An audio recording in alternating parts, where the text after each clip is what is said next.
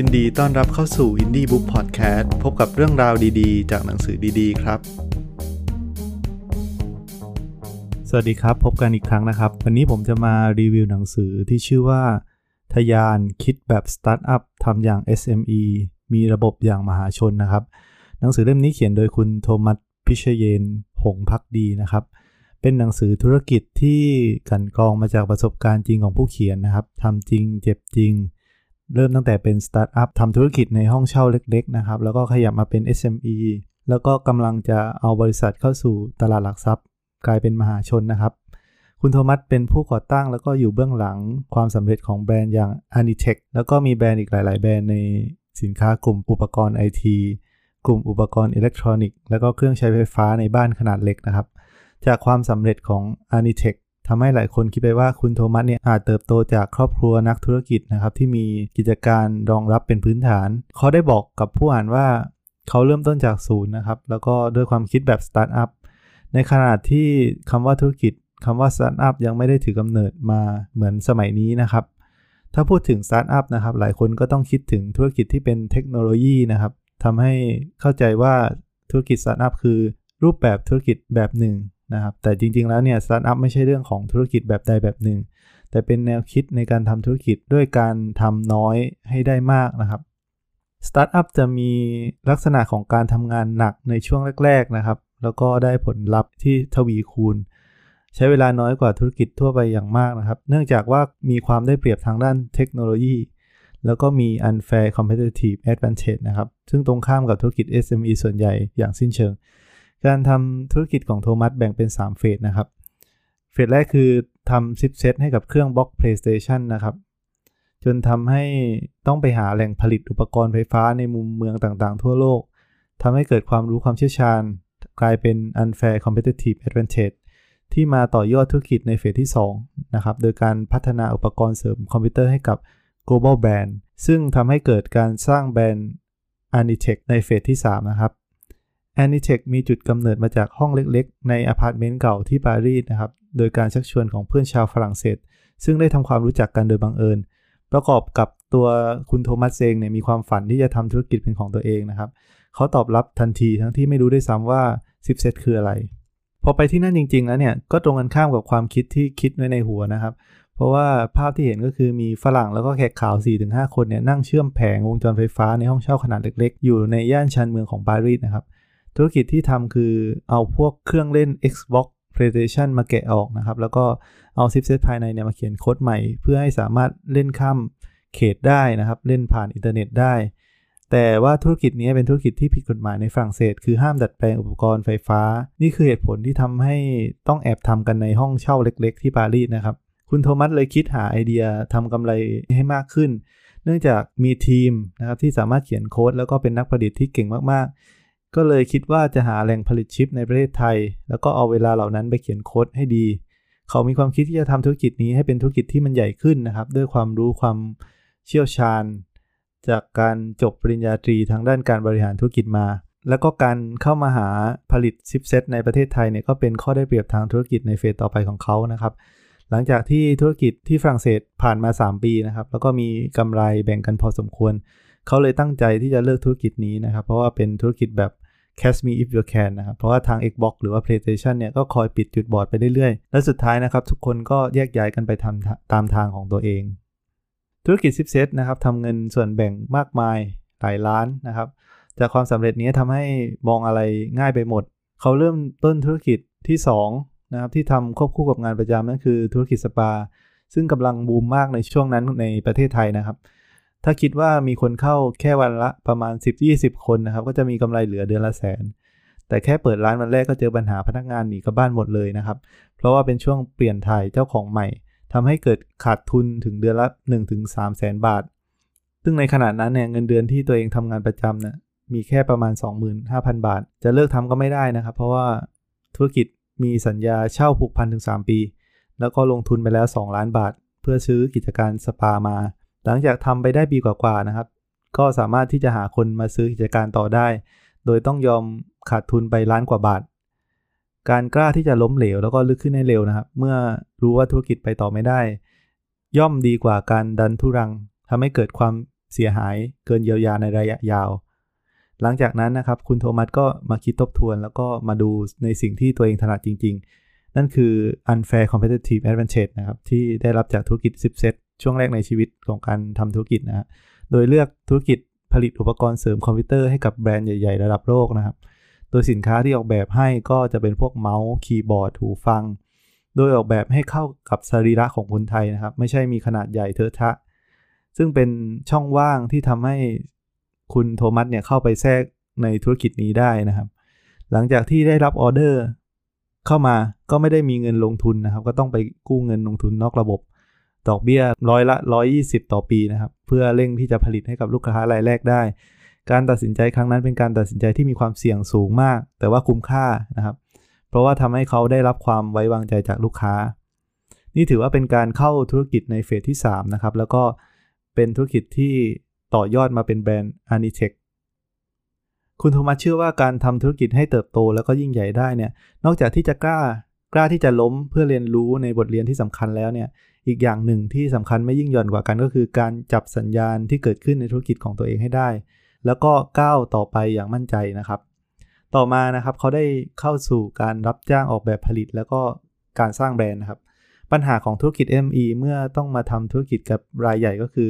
เมื่อออเดอร์หายไปเนี่ยครับจะได้รับผลกระทบเป็นอย่างมาก หรือปัญหาการดึงการจ่ายเงิน โดยใช้เทคนิคทางการวางบิน ทางการบัญชี แล้วก็ทำให้ SME จะได้รับเงินหมุนกลับมาช้านะครับ หลังจากที่ทำธุรกิจรับจ้างผลิตอยู่ได้ไม่นานเนี่ยคุณโทมัสก็รู้สึกถึงความไม่ยั่งยืนในอนาคตนะครับ ก็เลยเริ่มทำธุรกิจ Modern Trade นะครับนำสินค้าอุปกรณ์คอมพิวเตอร์เข้ามาขาย แต่ก็ไม่ได้มี connection นะครับ ก็พยายามหาหุ้นส่วนเข้ามาทำงานเกี่ยวกับเรื่องงานขาย แล้วก็หา connection สุดท้ายนะครับก็ได้หุ้นส่วนมาคนหนึ่งนะครับ เป็นพนักงานขายที่เขาต้องการที่จะมีธุรกิจเป็นของตัวเองอยู่แล้วนะครับ แล้วก็ พอรับเขาเข้ามาเนี่ยก็ได้ออเดอร์ใหญ่เข้ามา แต่สุดท้ายลูกค้าไม่จ่ายเงินนะครับ ส่วนหุ้นส่วนที่รับเข้ามาเนี่ยก็แอบไปเปิดบริษัทของตัวเอง ป้อนออเดอร์ให้กับเข้าไปให้บริษัทตัวเอง สุดท้ายจับได้ก็ต้องจบกันไปนะครับ ส่วนแบรนด์ที่รับมาขายจากไต้หวันเนี่ยเขาก็เห็นว่าสินค้าที่ขายในประเทศไทยขายดีนะครับ ก็เลยเข้ามาเปิดสาขาแข่งในประเทศไทย สถานะในตอนนั้นนะครับ เข้าขั้นวิกฤตนะครับแย่มาก เพราะว่าเจ้าของแบรนด์ก็หนีไปเปิดเองนะครับ คนที่ที่เป็นหุ้นส่วนก็หนีไปนะครับ มาดูจุดกำเนิดของการสร้างแบรนด์ a n i t e c h กันบ้างนะครับ จากเหตุวิกฤตที่ถูกบีบังคับ จากเจ้าของแบรนด์จากไต้หวันที่เข้ามาขายแข่งนะครับ จึงเป็นเหตุทำให้เกิดแบรนด์ a n i t e c h ขึ้นมา ซึ่งในตอนนั้นนะครับสถานะการเงินก็ค่อนข้างวิกฤตนะครับ โดยเริ่มจากการขายเมาส์5,000 ตัวที่โดนตีกลับมา เพราะว่าอ้างว่าผิดสเปคนะครับ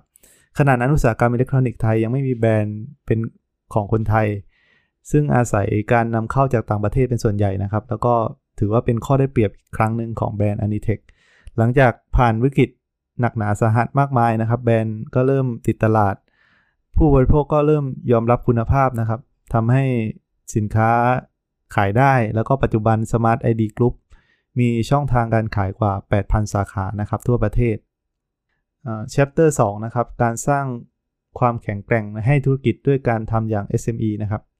สิ่งที่สำคัญที่สุดของธุรกิจ SME คือการบริหารเงินสดนะครับ ซึ่งโดยปกติแล้วเนี่ยเจ้าของจะบริหารเอง แต่ถ้าจะให้บริหารเองจริง ๆ ให้ดีเนี่ยจะเครียดมาก เพราะว่าอาจจะไม่ได้กล้าคิดหรือว่ากล้าทำอะไรต่อ เพราะฉะนั้นเรื่องของการบริหารเงินสดควรจะเป็นเอาระบบ ที่เป็นสากลมาใช้นะครับ แล้วก็หาคนที่มีความเชี่ยวชาญเข้ามาดูแลโดยตรง โดยเจ้าของอาจจะถอยออกมามองภาพรวม ซึ่งจะต้องไม่ลืมนะครับว่าการออกมาดูภาพรวมเนี่ยต้องหมั่นตรวจสอบอยู่เสมอด้วยนะครับ ถ้าเทียบกันระหว่างเงินสดแล้วก็กำไรนะครับ การบริหารเงินสดในธุรกิจ SME เนี่ยมีความสำคัญมากกว่าการทำกำไรระยะสั้นด้วยซ้ำเพราะว่า การถือเงินสดนะครับ จะทำให้เราสามารถอยู่ในระยะยาว แล้วก็สามารถทำกำไรที่มากกว่าในมากกว่าตอนนี้นะครับในอนาคตได้ การแทรกตลาดด้วยกลยุทธ์ low end disruption นะครับ วิธีคิดแบบ low end disruption คือเมื่อตลาดเดิมเต็มไปด้วยสินค้าที่มีคุณสมบัติ การใช้งานเกินความจำเป็นของผู้บริโภคนะครับทำให้ผู้บริโภคต้องจ่ายแพงกว่า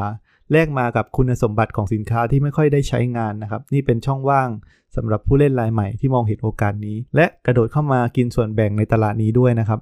การสร้างสินค้าที่มีคุณสมบัติพอที่จะจำเป็นต้องใช้เน้นการใช้งานแล้วก็ราคาถูกลง ช่วงเริ่มต้นการสร้างแบรนด์ Anitech ใหม่ๆนะครับในตลาดมีเมาส์เฉพาะในเป็นแบรนด์ที่เป็นต่างประเทศที่มีขนาดใหญ่นะครับ มีสีดำมีราคาแพง มื่อ Anitech เข้ามาเนี่ยก็ถูกออกแบบให้มีขนาดเล็กลงนะครับ มีสีสันเพิ่มมากขึ้น ราคาถูกลง จึงเหมือนเป็นสินค้าใหม่ที่เข้ามาเป็นตัวเลือกเพิ่มขึ้นในตลาดนะครับ การกระโดดเข้ามาทำธุรกิจเครื่องใช้ไฟฟ้าในบ้านอย่างเต็มตัวเหมือนกันกระโดดข้ามรุ่นไปเจอกับพวกมวยเฮฟวีเวทนะครับผิดกับการทำตลาดพวกอุปกรณ์เสริมคอมพิวเตอร์นะครับมือถือ ซึ่งแบรนด์ Anitech มีความสามารถเอาชนะมาได้ตลอด ตลาดเครื่องใช้ไฟฟ้าในครัวเรือนขนาดเล็กนะครับ จะคล้ายๆ กับตลาดอุปกรณ์ไฟฟ้าในบ้านนะครับ ก็คือมีแบรนด์ขนาดใหญ่จะเป็นตลาดบนอยู่แล้วนะครับ แล้วก็จะมีแบรนด์ตัวเล็กๆเนี่ยจับอยู่ที่ตลาดล่าง ทาง Anitech นะครับพยายามแทรกเข้าไปอยู่ตรงกลางระหว่างตลาดบนแล้วก็ตลาดล่างนะครับ จับกลุ่มบุคคลทั่วไปนะครับ ด้วยการผลิตสินค้าขายในราคาที่ไม่ถูกที่สุด แต่คุณภาพเกือบที่จะดีที่สุด คือคุณภาพสู้กับแบรนด์ตลาดบน แต่ว่าราคาสู้กับแบรนด์ตลาดล่างนะครับ ซึ่งตำแหน่งนี้ในการนำเสนอตำแหน่งกลางๆเนี่ยจะตรงกับตัวไลฟ์สไตล์ของคนรุ่นใหม่นะครับ ที่มักอาศัยอยู่ในคอนโดมิเนียม เต็มที่ก็อยู่กันแค่ 2 คนนะครับ เป็นครอบครัวเล็กๆทำอาหารง่าย ๆ เสร็จเร็วกินได้ทันที จึงต้องเน้นดีไซน์เป็นสำคัญนะครับ ก็คือ